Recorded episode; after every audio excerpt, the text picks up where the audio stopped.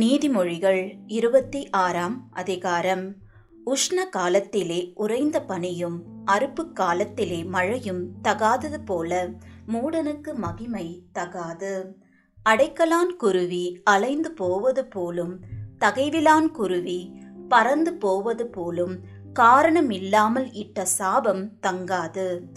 குதிரைக்கு சவுக்கும் கழுதைக்கு கடிவாளமும் மூடனுடைய முதுகுக்கு பிரம்பும் ஏற்றது.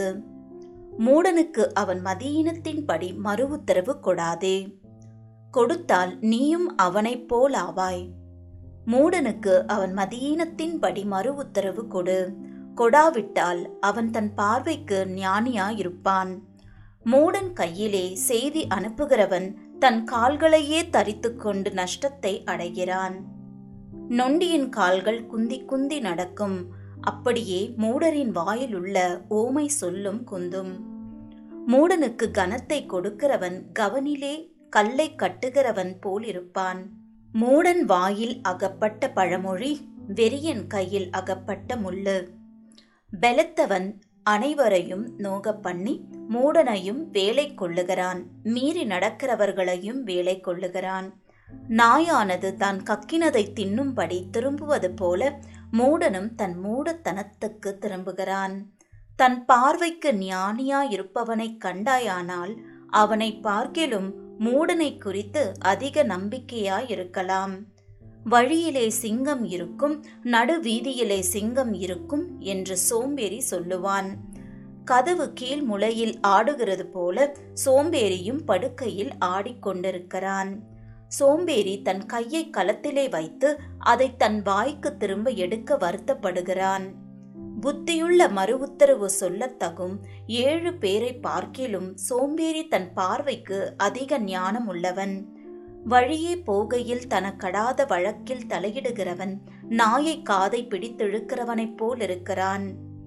கொள்ளிகளையும் அம்புகளையும் சாவுக்கு ஏதுவானவைகளையும் எரிகிற பைத்தியக்காரன் எப்படி இருக்கிறானோ அப்படியே தனக்கடுத்தவனை வஞ்சித்து நான் விளையாட்டுக்கல்லவோ செய்தேன் என்று சொல்லுகிற மனுஷனும் இருக்கிறான். விறகில்லாமல் நெருப்பு அவியும், கோல் சொல்லுகிறவன் இல்லாமல் சண்டை அடங்கும். கரிகள் தழலுக்கும் விறகு நெருப்புக்கும் ஏதுவானது போல வாது பிரியன் சண்டைகளை மூட்டுகிறதற்கு ஏதுவானவன். கோல்காரனுடைய வார்த்தைகள் விளையாட்டு போல் இருக்கும், ஆனாலும் அவைகள் உள்ளத்திற்குள் தைக்கும். நேச அனலை காண்பிக்கிற உதடுகளோடு கூடிய தீய நெஞ்சம் வெள்ளி பூச்சு பூசிய ஓட்டை போல் இருக்கும். பகைனன் தன் உள்ளத்தில் கபடத்தை மறைத்து தன் உதடுகளினால் சூது பேசுகிறான். அவன் இதம் பேசினாலும் அவனை நம்பாதே, அவன் இருதயத்தில் ஏழு அருவருப்புக்கள் உண்டு. பகையை வஞ்சகமாய் மறைத்து வைக்கிறவன் எவனோ அவனுடைய பொல்லாங்கு மகா சபையிலே வெளிப்படுத்தப்படும். படுகுழியை வெட்டுகிறவன் தானே அதில் விழுவான், கல்லை புரட்டுகிறவன் மேல் அந்த கல் திரும்ப விழும். கள்ள நாவு தன்னால் கிளேசப்பட்டவர்களை பகைக்கும், இச்சகம் பேசும் வாய் அழிவை உண்டு பண்ணும்.